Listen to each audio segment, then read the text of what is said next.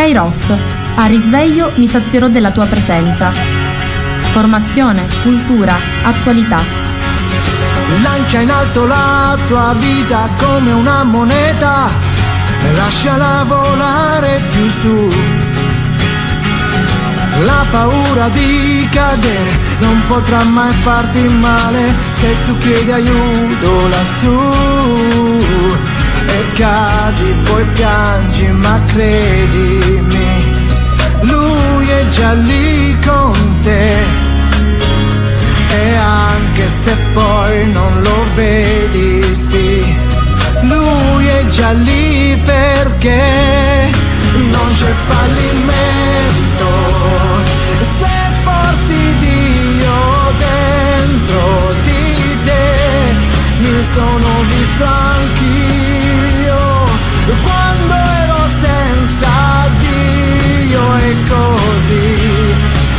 eccomi qua Buongiorno a tutti da Antonella dai microfoni di Radio Gemini. Oggi venerdì 19 maggio, questo maggio così strano che sta tanto facendo discutere, così freddo, così piovoso e il mio pensiero non può non andare stamattina a tutte le persone che si trovano in Emilia Romagna e che hanno subito questa alluvione, alle vittime, alle persone che sono state salvate, a coloro che li hanno salvati e a tutto questo disagio che purtroppo sta avvenendo fuori per colpa nostra, diciamocelo pure, perché da tanto tempo ci si allerta dicendo che ci sono i cambiamenti climatici, che bisognava provvedere, però le ragioni di Stato e le ragioni economiche evidentemente hanno prevalso sul buonsenso e adesso siamo qua, ci facciamo partecipi del dolore di tutte queste persone, cerchiamo di essere vicini e se ci saranno delle iniziative concrete contribuiremo, però cerchiamo tutti nel nostro piccolo di contribuire affinché queste cose non accadano più, ciascuno faccia la sua parte. Un saluto affettuoso alle persone che mi ascoltano, alle mie amiche, alla signora Rosalia, a Carmelina, mia figlioccia Margherita, a Bianca e a tutte le persone che la mattina riescono a trovare il tempo per ascoltarmi, a chi sfaccenda, a chi viaggia, a chi magari sul posto di lavoro può accendere la radio. Ci avviciniamo alla festa dell'ascensione perché domenica la celebreremo solennemente. Anticamente l'ascensione, quella che in dialetto si chiama Asceuza, veniva festeggiata di giovedì, tanto è vero che l'ascensione veniva chiamata nel nostro bel dialetto Pasqua di Uovi perché gli antichi avevano le idee molto chiare.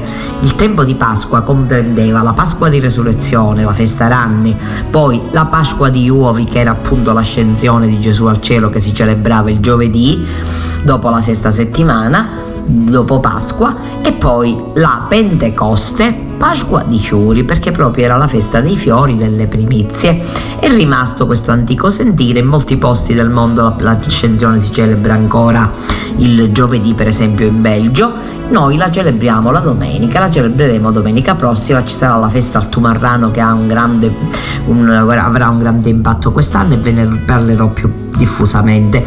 Ma per concentrarmi sull'ascensione voglio leggervi dal libro di Vincenzo Scrutato che saluto e ringrazio, cu tutto l'anno camba tutti i festi vivi, quello che scrive il nostro amico. La mattina dell'ascensione la zia Concetta Verga, chi da tu telefono, si sciacquava il viso con l'acqua di rosi che appositamente deposta all'uvacili sulla finestra u signoruzzo nella notte, salendo al padre aveva benedetto e santificato. L'acqua odorosa di fiori, mente e rosmarino alimentava poi l'acqua a capizzo d'ulietto, conservando le sue proprietà curative. Un zi usa nitia borbottava incredula Zacungetta, avevo paura di dire di no ma da quest'anno nell'alba radiosa che precede il mattino, bagnandomi il viso, man- le mani, si perpetua un rito centenario, sempre nuovo, con la zia Concetta che canta e sorride di lassù. Dopo 40 giorni Gesù Cristo in cielo torna e Maria con i suoi amici si l'abbraccia e li benedici. O Gran Vergine Maria mi consola assai cottia. Questo è il mistero dell'antico rosario siciliano proprio che riguarda l'ascensione. Ma anche io ho dei ricordi bellissimi perché quando io ero bambina si faceva la sceuza, cioè si faceva un fuoco, si cantava e si pregava attorno a questo fuoco e poi il giorno dell'ascensione ci si lavava il viso. Mia madre mi raccontava che abitando nel quartiere di Capocanale, diciamo, loro si recavano Vaggiuni che era da Santa Maria e si lavavano il viso perché da quell'acqua era passato Gesù. Queste sono le nostre belle tradizioni del passato, così come a Palermo ci sono i fuochi dell'ascensione e questo è quello che non, non è facile far rivivere, però si può narrare perché le giovani generazioni ne abbiano memoria. E ritornando alla festa al Tumarrano che verrà celebrata sabato e domenica, a parte la parte liturgica molto importante con le celebrazioni religiose, con la processione, saranno ecco dei momenti molto belli e molto importanti. Ci saranno pure degli eventi culturali perché ci sarà la sagra della Guastedda e ci sarà un convegno molto importante. E, ehm, ci saranno anche dei momenti di, di degustazione. C'è stata c'è una mostra fotografica ecco di queste cose. Ve ne parlerò più diffusamente. Vi dico soltanto il programma così per sommi capi perché sono stata invitata e penso che parteciperò a questo evento e poi ve ne narrerò in maniera più diffusa. Intanto per aggiornarvi sulla vita della nostra comunità ecclesiale vi voglio dire pure che si è iniziato il triduo in onore di Santa Rita, vi leggerò il programma nel corso di questa trasmissione, prima della fine, e nello stesso tempo c'è stata la conclusione del catechismo, abbiamo fatto le consegne ai nostri ragazzi, nei giorni di martedì e mercoledì abbia sia stato consegnato il credo ai ragazzi di terza elementare, il Padre nostro ai ragazzi di quarta, ieri abbiamo celebrato la festa di fine anno della, del, del catechismo, io ringrazio il Signore e penso che veramente sia un dono di Dio che nella nostra comunità ci sia un fermento religioso tanto grande che si cerchi di trasmettere la fede ai ragazzi. Detto questo passo a leggervi da avvenire ciò che ha detto padre Papa Francesco nell'udienza di mercoledì scorso, mercoledì 17 maggio. Leggo dalla redazione eh, di Avvenire. Francesco riflette su San Francesco Saverio, grande missionario dei tempi moderni, sui pericolosi viaggi in nave, molti morivano, per naufragi o malattie, oggi muoiono perché li lasciamo morire. Ci sono tanti sacerdoti, laici e suore che vanno in missione anche in Italia. È l'omaggio a braccio del Papa che ha dedicato la catechesi dell'udienza di mercoledì alla figura di San Francesco Saverio, considerato il più grande missionario dei tempi moderni e patrono delle missioni cattoliche. Ci sono tante donne e uomini che hanno fatto questo in modo esemplare, tanti missionari nascosti, ha esordito Francesco a braccio a proposito dello zelo apostolico e questo è grande, uscire dalla pace per predicare il Vangelo, ha commentato Francesco sempre fuori testo. E lo zelo apostolico lo dobbiamo coltivare tanto. Francesco Saverio ha ricordato il Papa, nasce in una famiglia nobile ma impoverita della Navarra, nel nord della Spagna, nel 1506. Va a studiare all'Università di Parigi per poter ottenere una carica ecclesiastica ben retribuita che gli assicuri l'avvenire. È un giovane simpatico e brillante, eccellente nello sport e nello studio. Nel suo collegio incontra un compagno più anziano e un po' speciale, Ignazio di Loyola. È un giovane bravo ma mondano, ha proseguito a braccio Francesco. Lascia la sua carriera mondana per diventare missionario. Fa i voti, diventa sacerdote e va in Oriente. A quel tempo i sacerdoti inviati in Oriente erano inviati a mondi sconosciuti e lui va lì perché era pieno di zelo apostolico. Parte così il primo di una numerosa schiera di missionari appassionati, pronti a sopportare fatiche e pericoli immensi, a raggiungere terre e incontrare popoli di culture e lingue del tutto sconosciute, spinti solo dal fortissimo desiderio di far conoscere Gesù Cristo e il suo Vangelo, ha sottolineato il Papa. In poco più di 11 anni compirà un'opera straordinaria. Così ha sintetizzato la missione di San Francesco Saverio nelle Indie. I viaggi in nave a quel tempo erano durissimi e pericolosi, ha fatto notare Francesco. Molti morivano in viaggio per naufragio e malattie. Oggi purtroppo muoiono perché li lasciamo morire nel Mediterraneo, ha aggiunto a braccio. Saverio passa sulle navi oltre tre anni e mezzo, un terzo dell'intera durata della sua missione. Giunto a Goa in India, la capitale dell'Oriente portoghese, culturale e commerciale, Saverio vi pone la sua base, ma non si ferma lì. Va ad evangelizzare i poveri pescatori della costa meridionale dell'India, lascia in buone mani il lavoro già avviato insegnando catechismo e preghiera ai bambini, battezzando e curando i malati. Poi durante una preghiera notturna presso la, post- la tomba dell'Apostolo San Bartolomeo sente di dover andare in India. Lascia in buone mani il lavoro già avviato e salpa con coraggio per le Molucche le isole più lontane dell'arcipelago indonesiano, dove in due anni di lavoro fonda diverse comunità cristiane. Che coraggio avevano questi santi missionari, ma anche quelli di oggi, ha esclamato il Papa a braccio. Adesso viaggiano in aereo, ma arrivati lì fanno tanti chilometri e si addentrano nelle foreste. San Francesco Saverio inoltre mette in versi il catechismo nella lingua locale e insegna a cantarlo. Ha sottolineato il Papa citando un passo delle sue lettere dove descrive i suoi sentimenti. I pericoli e le sofferenze accolti volontariamente unicamente per amore e servizio di Dio nostro, Signore, sono tesori ricchi di grandi consolazioni spirituali. Qui in pochi anni si potrebbero perdere gli occhi per le troppe lacrime di gioia. Piangevo di gioia vedendo l'opera del Signore, il commento a braccio. Il Papa, parlando di San Francesco Saverio, il grande sognatore, e del suo sogno di andare in Cina, si sofferma sul fatto che anche oggi la Cina è un polo culturale, ha una storia grande, una storia bellissima. Aveva l'inquietudine dell'Apostolo di andare oltre, oltre ha spiegato a braccio Francesco. In Giappone Saverio capisce che il paese decisivo per la missione dell'Asia è un altro, la Cina. Con la sua cultura, la sua storia, la sua grandezza, esercitava di fatto un predominio su quella parte parte del mondo. Dopo il Giappone torna a Goa e poco dopo si imbarca di nuovo sperando di poter entrare in Cina, ha proseguito il Papa. Ma il suo disegno fallisce. Egli muore alle porte della Cina sulla piccola isola di San Jan, davanti alle coste cinesi, aspettando in vano di poter sbarcare sulla terraferma vicino a Canton. Era il 3 dicembre 1552. In totale abbandono, solo un cinese accanto a lui a vegliarlo. Così termina il viaggio terreno di Francesco. Aveva soltanto 46 anni, aveva speso la vita con la missione e con lo zelo apostolico. Parte della Spagna colta e arriva davanti al paese più colto del mondo in quel momento e muore davanti alla grande Cina accompagnato da un cinese, tutto un simbolo.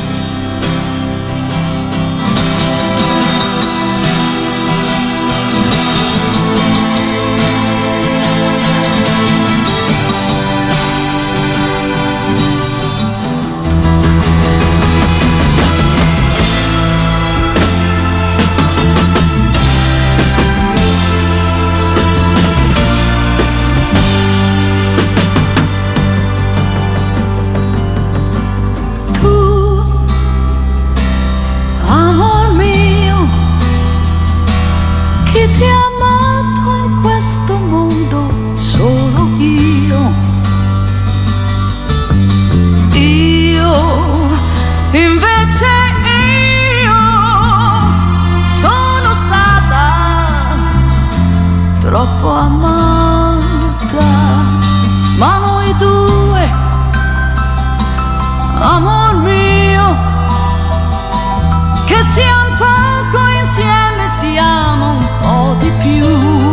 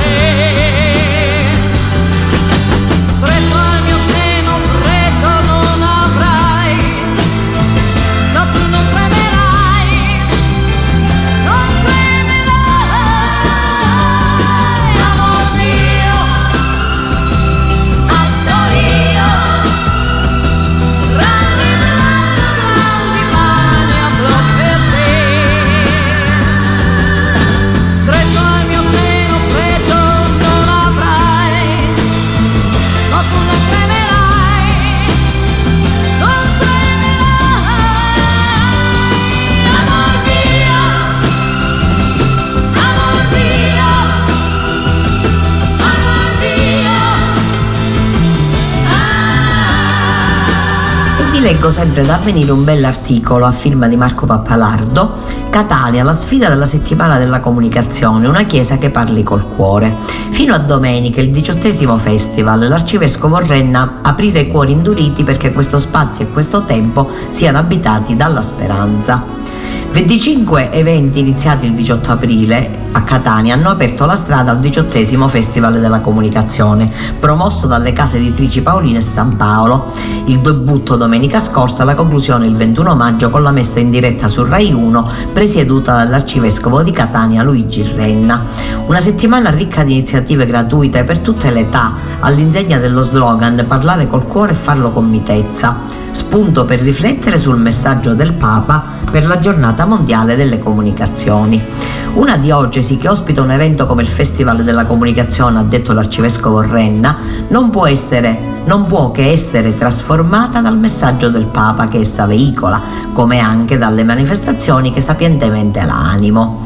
La animano, arriva in un momento in cui i cori sembrano induriti dai conflitti bellici, ma anche in un tempo in cui i discepoli del Signore non rinunciano alla loro vocazione di annunciatori della lieta novella e di operatori di pace. Catania e forse tutta l'Italia vuole imparare a parlare col cuore, a partire dal modo con cui guarda a se stessa, alla sua crisi economica e politica, alla sua dispersione scolastica, alla lotta alla criminalità, all'accoglienza degli immigrati sulle coste siciliane, alla generosità di tanti uomini e donne che con la loro dedizione fanno sì che questo spazio e questo tempo siano abitati dalla speranza. L'intenso programma è iniziato domenica scorsa con i 5 km della passeggiata Corri Catania per la solidarietà che ha coinvolto migliaia di cittadini nelle vie del centro. Nel pomeriggio il laggio del messaggio del pontefice con Vincenzo Corrado, direttore dell'ufficio comunicazioni sociali della GEI, Gianna Maria Cappello dell'Università di Palermo e Massimiliano Padula della Lateranense. In serata il, congetto, il concerto Vita, Amore, Mondo, le parole di Franco Battiato, un viaggio commovente presso lo storico Teatro Stabile, interpretato dai cantautori Luca Madoni e Mario Ingudine con la conduzione di Salvo La Rosa. Due gli eventi di lunedì 15 in collaborazione con l'Università di Catania e lo Studio Teologico, lo Studio Teologico San Paolo, il convegno Verga Cristiano dal privato al vero e in serata il concerto di Fra Massimo Corallo Ricorda chi sei, Musica per l'evangelizzazione. Martedì e mercoledì protagonista la famiglia al tempo del digitale, con la presentazione del libro Che fine hai fatto papà? Bussola per padri smarriti, ma anche due manifestazioni tra arte e musica, l'inaugurazione della mostra tematica dell'Accademia di Belle Arti e l'esibizione dell'orchestra amatoriale Vincenzo Scontrino. Riflessione, arte e musica si intrecceranno con il seminario sul raccontare il bene, la premiazione del foto contest Parlare col cuore, il convegno sullo, sulla iconografia mariana e l'artista Antonello Gaggini al Santuario di Montpilieri e l'orchestra musicale insieme Librino. Poi ci saranno gli interventi dello psicoterapeuta Salvo Noè e di Monsignor Dario Viganò, la previazione del concorso per le scuole sul Rosso Valpelo e Don Milani e il pellegrinaggio della Croce dei Giovani in preparazione della Pentecoste e alla GMG. Sabato si tratteranno i temi dell'etica della comunicazione, della promozione, della salute, della parola in rete, della guerra e della pace, concludendo la serata con il concerto di Giovanni Caccamo. Il festival può essere seguito con le dirette sul sito e sui social e domenica, come vi ho già detto, ci, le, ci sarà questa messa celebrata in diretta dalla cattedrale di Catania proprio che sarà trasmessa su Rai 1. Ecco, sono eventi molto importanti, questi eventi anche che coinvolgono i giovani, eventi molto significativi, molto molto significativi, perché ci spianano la strada, ci fanno andare avanti, ci fanno comprendere. E vi leggo pure, sempre su Avvenire, a firma di Mimmo Muolo, verso la GMG, Parolin a Lisbona, cari giovani, fate sogni grandi. Il segretario eh, Stato Pellegr- è stato Pellegrino nel, nell'anniversario della canonizzazione di Giacinta e Francesco Marto, i pastorelli di Fatima. Occhi puntati sulla GMG di Lisbona in programma dal 1 al 6 agosto prossimo. Un assaggio si è avuto in Portogallo con la visita del cardinale segretario di Stato Parolin. La pre- preparazione alla GMG è complessa, piena di continue sfide e a volte di ostacoli che sembrano insormontabili. Dio ci assicura la sua presenza continua mediante l'assistenza costante dello spirito di verità. Questa presenza si manifesta in tanti modi, ma soprattutto nella preghiera. È quindi importante, ha proseguito Parolin, che il cammino di preparazione che state percorrendo sia segnato soprattutto da momenti di preghiera che vi rafforzino e rinnovi nei vostri cuori. Il segretario di Stato ha celebrato la messa al Parc de Nacoes a Lisbona nell'ambito del pellegrinaggio in Portogallo appunto per il sesto anniversario della canonizzazione di Giacinta e Francesco Marto, due dei tre pastorelli a cui apparve la Madonna nel 1917. La GMG ha fatto notare ancora il cardinale Parolin, è un evento di festa, ma allo stesso tempo un'occasione di incontro e condivisione con i giovani di tutto il mondo. Molti giovani vivono un vuoto esistenziale esistenziale che spesso non permette loro di trovare un senso alla propria vita. Invece, ogni giovane porta dentro di sé il desiderio di trovare una risposta alle proprie aspirazioni più profonde. Perciò il porporato ha rivolto ai giovani portoghesi, ma più in generale a quelli di tutto il mondo, un appello accorato. Consapevoli che Dio non lascia mai soli i suoi discepoli, occorre saper sognare in grande. La prossima GMG auspicato possa realizzare la speranza di tanti giovani che verranno a cercare un senso nella la loro vita orientando verso Dio le loro attese. Il cardinale si è poi soffermato sulla fisionomia della GMG, un evento festoso, ma allo stesso tempo ha rimarcato un'occasione di incontro e di condivisione con tutti i giovani del mondo. Per molti la GMG è già iniziata, in particolare per gli organizzatori Parolin ha ricordato l'invito dell'Apostolo Pietro, siate sempre pronti a rispondere a chiunque vi domandi in ragione della speranza che è in voi e ha aggiunto questo invito è un incoraggiamento ad accogliere ogni giovane pellegrino con le sue domande e le sue ansie e ad allargare i suoi orizzonti con la speranza donataci da Cristo che vive nei nostri cuori. Sabato, in occasione della prima apparizione, Parolin aveva celebrato la messa nella Basilica Nostra Signora del Rosario di Fatima e nell'omelia, come riferisce l'osservatore romano, aveva ricordato che la storia dei credenti di cui Fatima è segno e annuncio mostra sempre Maria sollecita e presente per grazia di Dio nella vita quotidiana. E nel loro tempo affinché la luce della Pasqua illumini le menti, i cuori, le mani, le opere, i giorni, aprendoli così al futuro di Dio che sembra un futuro di pace e di speranza. Per pregare questo futuro, aveva ricordato il segretario di Stato, occorrono preghiera e penitenza. Quest'ultima ci fa crescere in un giusto rapporto con il prossimo, la prima ci avvicina a Dio. Ecco, mi piace ribadire anche con il cardinale Parolin, ma anche con il Santo Padre, l'importanza della preghiera, l'importanza e la necessità di stare vicini al Signore, di concentrarsi. Io ho visto anche che eh, la devozione mariana, che è molto importante, che è molto radicata nel nostro cuore, che ha bisogno di essere coltivata. Ecco perché è molto belle anche le iniziative che si stanno svolgendo nella nostra comunità ecclesiale, l'incontro con i bambini e l'omaggio floriale alla Madonna in occasione della Madonna di Fatima, ma anche queste celebrazioni nei quartieri che laddove non è stato possibile a causa del cattivo tempo, perché purtroppo quest'anno, in questo strano maggio di quest'anno, di questo strano anno, diciamocelo pure, abbiamo dovuto fare i conti pure con la pioggia e quindi però quando c'è stata la pioggia il Signore ha provveduto perché ci siamo spostati nella eh, chiesa della Madonna di Fatima e quindi si è riusciti con molto entusiasmo e anche con molta partecipazione, diciamocelo, a celebrare questi momenti, questi momenti così intensi, questi momenti che ci servono tantissimo perché abbiamo bisogno di conversione tutti, perché tutti abbiamo bisogno di stare vicini al Signore, perché non ci sono cristiani arrivati. Ecco, tutti noi cristiani siamo in cammino mi piaceva riflettere sul fatto che il Papa l'ha detto da poco, ma è stato detto e ribadito in, moltiss- in moltissimi modi e in moltissime eh, situazioni, che il cristiano è sempre in cammino. Gesù nel suo tempo che ha vissuto pubblicamente in mezzo al popolo di Israele in quei tre anni, non è stato mai un minuto fermo, ha sempre camminato perché la vita è un cammino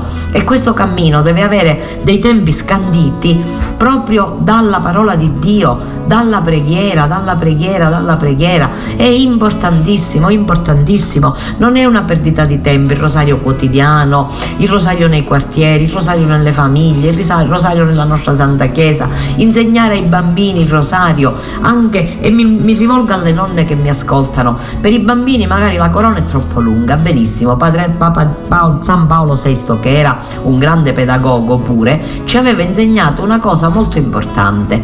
Possiamo far pregare la decina, la decina di Paolo VI, così viene chiamata, andava molto di moda mia, nella mia epoca, dieci Ave Marie e un Padre Nostro, è un mistero, facendo sì che i ragazzi possano anche testimoniare, possano anche comprendere, possano anche capire che la preghiera è qualcosa di importante, perché la preghiera è il nostro legame con Dio, è il nostro modo di rapportarci a Dio. Lo stupore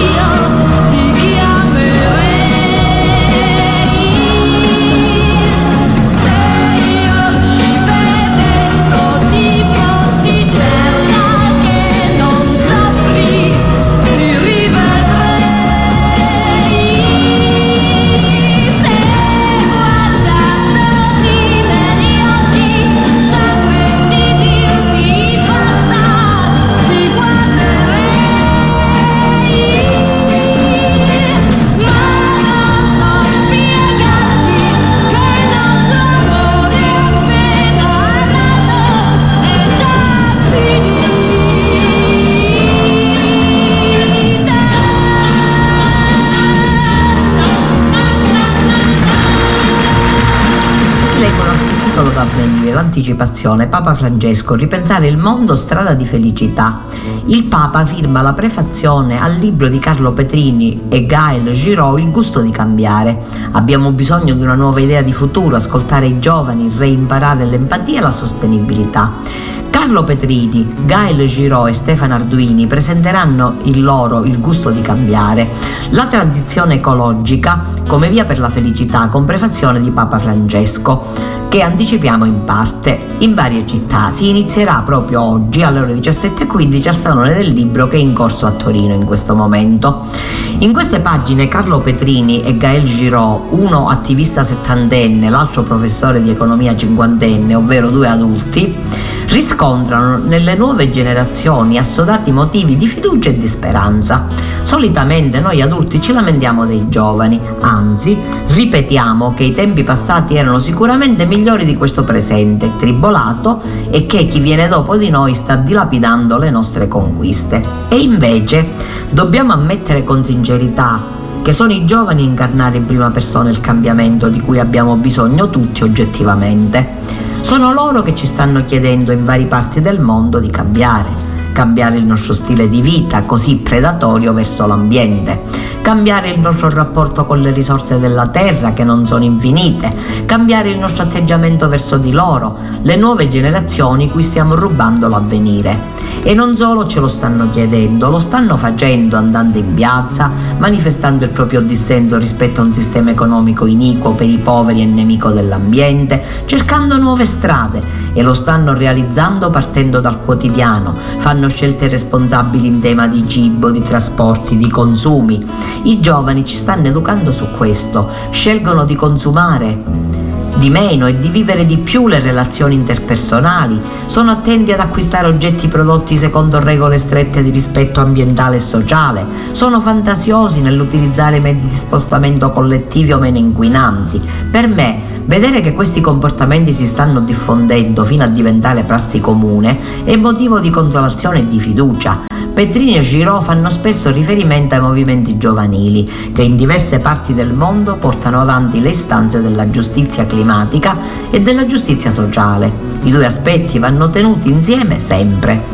I due autori indicano strade operative per uno sviluppo economico durevole e criticano alla base il concetto di benessere che va per la maggiore ogni giorno quello secondo il quale il PIL è un idolo cui sacrificare ogni aspetto del vivere comune, rispetto all'ambiente, rispetto dei diritti, rispetto della dignità umana. Mi ha colpito che Gael Giraud abbia ricostruito il modo in cui storicamente il PIL, cioè il prodotto interno lordo, l'indice della produzione, è un idolo cui eh, si è affermato come unico parametro per giudicare la salute dell'economia di una nazione e afferma che questo è avvenuto durante la stagione del nazismo e che il punto di riferimento era rappresentato dall'industria delle armi, quindi il PIL ha un'origine bellica potremmo dire, tanto che per questo motivo il lavoro delle donne casalinghe non è mai stato conteggiato, perché il loro impegno non serve alla guerra. Un'altra prova di quanto sia urgente sbarazzarsi di questa prospettiva economicistica che sembra disprezzare il lato umano dell'economia sacrificandola sull'altare del profitto come mezzo assoluto. La natura di questo libro è inoltre doppiamente interessante, primo perché avviene nella forma del dialogo, questo è un dato che ritengo importante sottolineare, è il confronto che ci arricchisce, non l'essere fermi sulle nostre posizioni, è la conversazione che diventa occasione di crescita, non il fondamentalismo che sbarra la strada alla novità, è il dibattito il momento in cui maturiamo, non l'ermetica certezza di essere sempre noi quelli nel giusto, anche e soprattutto quando parliamo della ricerca della verità. Il beato Pierre Claverie, vescovo di Orano, martire, affermava: La verità non la si possiede e io ho bisogno della verità degli altri. Mi permetto di aggiungere: il cristiano sa che non conquista la verità, ma semmai è lui a essere conquistato dalla verità che è Cristo stesso. Per questo motivo credo fortemente che la pratica del dialogo, del confronto e dell'incontro sia oggi quanto più urge, di urgente da insegnare alle nuove generazioni, fin da bambini, per non favorire la costruzione di personalità chiuse a doppia mandata nell'angustia delle proprie convinzioni. In secondo luogo, in, i due interlocutori saggiamente stimolati dal, creatore, dal curatore rappresentano punti di vista e origini culturali diverse. Carlin Petrini, che si definisce agnostico e con il quale ho avuto la gioia di dialogare per un altro testo, e Gael Giraud, un gesuita. Ma questo dato oggettivo non impedisce loro di portare avanti una conversazione intensa e costruttiva che diventa il manifesto di un futuro plausibile per la nostra società e il nostro stesso pianeta, così minacciato dalle conseguenze nefaste di un approccio distruttivo, colonialista e dominatore sul creato. L'orizzonte di preoccupazione sul quale Petrini e Giraud focalizzano la loro attenzione è la situazione ambientale davvero critica in cui ci troviamo, figlia di quell'economia che uccide e che ha causato il grido sofferente della terra e il grido angosciante e angoscioso dei poveri del mondo. Di fronte alla notizia che quotidianamente ci arrivano, siccità, disastri ambientali, non mi pare, di, mi pare proprio il caso di citare l'Emilia Romagna, migrazioni forzate a causa del clima, non possiamo restare indifferenti, saremmo complici della distruzione della bellezza che Dio ha voluto donarci nel creato che ci circonda, tanto più che in questo modo va a perire quel dono molto buono che il creatore forgiò con l'acqua e la polvere, l'uomo e la donna.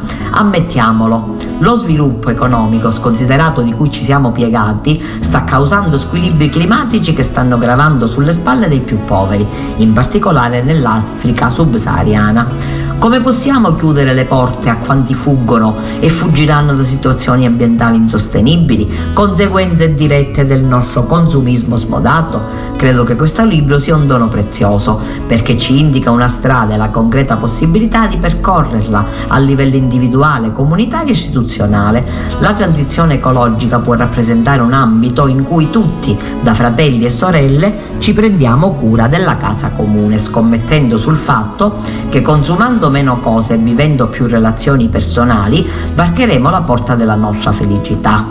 Il segreto, meno spreco e più relazioni. E se ci fosse una terza via per affrontare la questione ecologica, problema cruciale che interpella oggi e lo farà sempre di più in futuro, società, politica, economia e religioni, può darsi un'alternativa tra i due opposti estremi, spe- cui spesso assistiamo, il panico e l'allarmismo, talora espresso con la violenza da un lato, il non meno colpevole business as usual dall'altro, che praticano in molti, dai singoli alle imprese.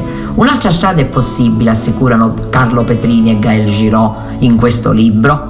Lo si capisce dal titolo. Il libro, come spiega il Papa nella prefazione di cui abbiamo anticipato ambistralci, ha un sapore di speranza, di autenticità e di futuro. Un testo che colpisce per la lucidità di pensiero, per la forza dell'argomentazione e passione civile civile, un serrato confronto fra Petrini e Giraud, animato dalle domande di Stefano Arduini, direttore di Vita, che propone un radicale cambiamento di prospettiva. I cambiamenti necessari per salvaguardare il creato non vanno interpretati come una rinuncia moralistica da inghiottire come un'amara medicina, bensì hanno a che fare con la felicità. Troviamo qui una sostanziale consonanza con intellettuali quali ad esempio Rebecca Solnit che dice bisogna reinterpretare il cambiamento climatico come un'opportunità, un'occasione per ripensare chi siamo. C'è bisogno di un pensiero nuovo, sostiene Giraud, che oggi fatica a prendere forma all'interno delle università, sebbene non manchino esperienze pionieristiche interessanti. Non solo, in alternativa al duello boomer contro i giovani, Petrini ha addita la via di un'alleanza intergenerazionale. Le generazioni più mature dovranno mettersi a disposizione dei giovani per trasmettere loro l'importanza dei beni relazionali. Socialità e convivialità saranno gli strumenti che nutriranno la voglia di un futuro più giusto e più sostenibile che insita in ogni giovane. I due autori rilanciano con forza l'assioma di Papa Francesco, il meno e più, che è contenuto in Laudato Si. Meno consumo di cose significa più relazioni, meno spreco di risorse significa che più persone possono goderne, meno ricorso alle energie fossili significa benessere collettivo più alto. Un dato eloquente citato da Petrini. Consumiamo 95 kg di carne pro capite, negli Stati Uniti si arriva addirittura a 130, nell'Africa subsahariana a 5, mentre invece una cifra intorno ai 60 kg è quella più consona a una dieta sana. C'è chi ha troppo e chi ha troppo poco. Una delle fonti maggiori di inquinamento sono proprio gli allevamenti intensivi degli animali. Perché ben il 69% dell'acqua che usiamo è destinata a tale fine. Questo spreco si potrebbe risolvere dimezzando il consumo di carne, guadagnandone in salute e rispetto dell'ambiente. Anche sul fronte finanziario sono necessari cambiamenti urgenti. Girò ricorda che sono proprio le banche a uscire il processo politico per la transizione ecologica. Insomma, gli abitanti della Terra hanno bisogno che ci sia un interesse molto più forte e molto più serio nei confronti del benessere di tutti e questo deve assolutamente eh, avvenire a causa di uno scambio intergenerazionale.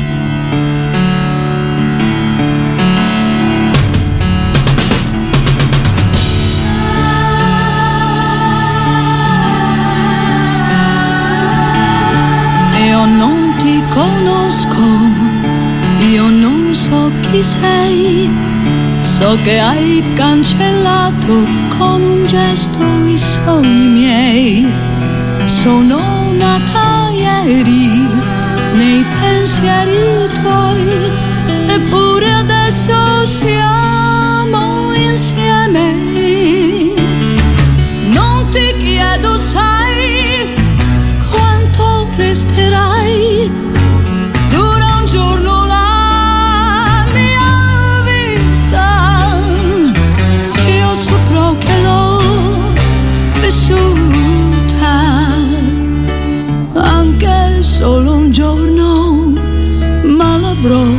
fermata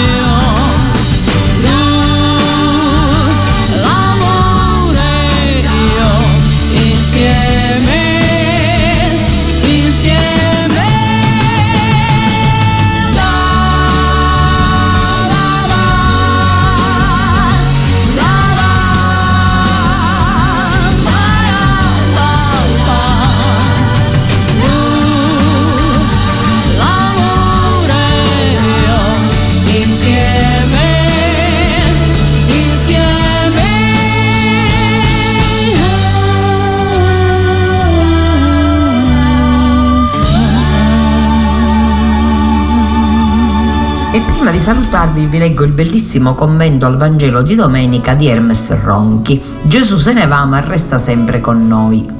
In quel, tempo, in quel tempo gli undici discepoli andarono in Galilea sul monte che Gesù aveva loro indicato. Quando lo videro si, prostrarono, essi però dubitavano.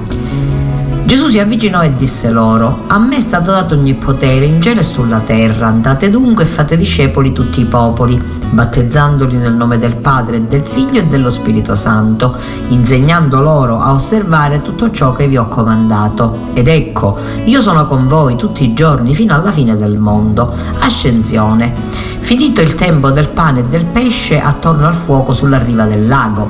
Finito il tempo dei nomi pronunciati uno per uno che sulle labbra parevano bruciare. L'ascensione è la festa di lui diversamente presente. Gesù non è andato lontano, ma avanti e nel profondo, non oltre le nubi, ma oltre le forme. Se prima era con i discepoli, ora sarà dentro di loro. L'ultimo suo appuntamento è nella Galilea degli inizi. Hanno camminato insieme per tre anni e se non hanno capito molto, lo hanno però molto amato. E ci sono tutti all'appuntamento sull'ultima montagna. Andate. Si è appena fatto trovare, subito li invita a partire. Li spinge a pensare in grande e a guardare lontano. Apre il mondo, cancella frontiere, li manda a immergersi, nel, a immergersi nell'umano innumerevole. Battezzate Immergete ogni vita nell'oceano di Dio che sia sommersa e sollevata dalla sua onda mite e possente. Cosa devono fare i discepoli? Creare un laboratorio di immersione in Dio per il mondo, dare agli uomini l'esperienza e la coscienza che sono immersi in un oceano d'amore e non se ne rendono conto. Andate, poi per arruolare devoti, per far crescere i numeri del gruppo, no per una pandemia da spargere sulla terra di fuoco e di libertà. Andate, profumate di cielo le vite che incontrate, insegnate a vivere bene, mostrate il merito del mestiere del vivere buono, così come l'avete visto da me Insegnate ad essere felici, direbbe Mosè, insegnate a donare, cioè ad essere vivi, direbbe Paolo.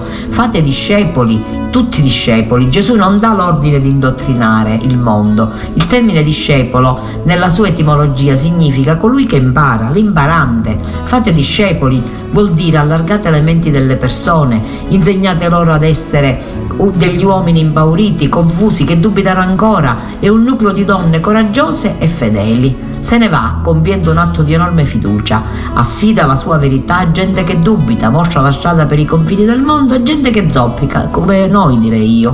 Grande Gesù che non si pone come uno che ti risolve i problemi, ma come colui che ti offre orizzonti, che fa più grande la vita, ma non li lascia soli con i loro limiti. Io sono con voi tutti i giorni fino alla fine del mondo. Tu lo puoi anche mollare, ma lui non ti molla mai ha intriso di Dio il mondo e ne ha impregnato anche la sua vita. Il mondo e tu ne siete battezzati. Se solo io fossi capace di sentire e godere questo, camminerei sulla terra con passo di danza dentro un battesimo infinito. Bellissimo questo commento di Hermes Ronchi a questa festa strana, particolare, l'ascensione, asceuza, che ci deve tanto fare riflettere perché Dio non, non ci lascia, non ci abbandona.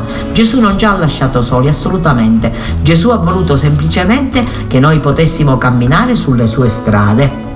E detto questo, invitandovi a partecipare alle celebrazioni eucaristiche, vi invito a prestare attenzione anche al fatto che vi sto leggendo la locandina della festa di Santa Rita che è iniziata già ieri con il triduo in preparazione. Alle 18.30 presso la chiesa della Madonna del Carmelo il Santo Rosario alle 19 la Santa Messa con la supplica a Santa Rita. Anche oggi ci sarà la stessa scansione 18 Rosario Mariano 18.30 Rosario Cantato 19 Santa Messa animata dal quartiere Matrice e supplica a Santa Rita Sabato 20 maggio ci sarà alle 18.30 il rosario e alle 19 la Santa Messa della Consolazione con gli ammalati e chi ha subito un grave lutto e una supplica in benedizione con la reliquia di Santa Rita. Domenica ci sarà la Santa Messa alle 19 il Santo Rosario alle 19.30 e la Santa Messa alle 20. Al termine ci sarà una processione con la reliquia di Santa Rita e poi i Vespri solenni. Lunedì, festa liturgica della Santa, le Sante Messe alle 10, alle 12, alle 17.30, alle 19.30 Rosario cantato e celebrazione eucaristica con supplica a Santa Rita e pioggia di rose. Al termine di ogni messa saranno benedette le rose e durante il giorno distribuiti i tradizionali panini di Santa Rita. Vi ho detto questo affinché possiamo vivere bene questo bel momento perché possiamo continuare a vivere santamente questo mese di maggio, anche se piovoso, chiediamo al Signore che ci aiuti e che ci dia anche la possibilità di avere un poco di sereno perché ci serve molto. E prima di congedarvi da voi vi do una ricetta veloce veloce. La ricetta della spatola che è un pesce che si vende a filetti e i cui filetti possono essere cotti in vario modo. Io oggi vi dico una pasta preferibilmente degli spaghetti piuttosto grossi e mentre cuocete questi spaghetti prendete le fettine di spatola di riscata così la vendono mettete in una padella aggiungete olio sale pepe e pomodoro pelato un po' di acqua, se volete il peperoncino fate cuocere, scolate la pasta però lasciatela un pochettino, cioè non la scolate completamente e condite questa pasta con questo sughetto di pesce buonissimo avendo sminuzzato poi la spatola e completate con una bella spolverizzata di prezzemolo. Detto questo vi auguro buon appetito, vi saluto, vi do appuntamento a martedì sulle frequenze di Radio Gemini, grazie a tutti e buon fine settimana da Antonella. Kairos a risveglio mi sazierò della tua presenza. Formazione, cultura, attualità. Lancia in alto la tua vita come una moneta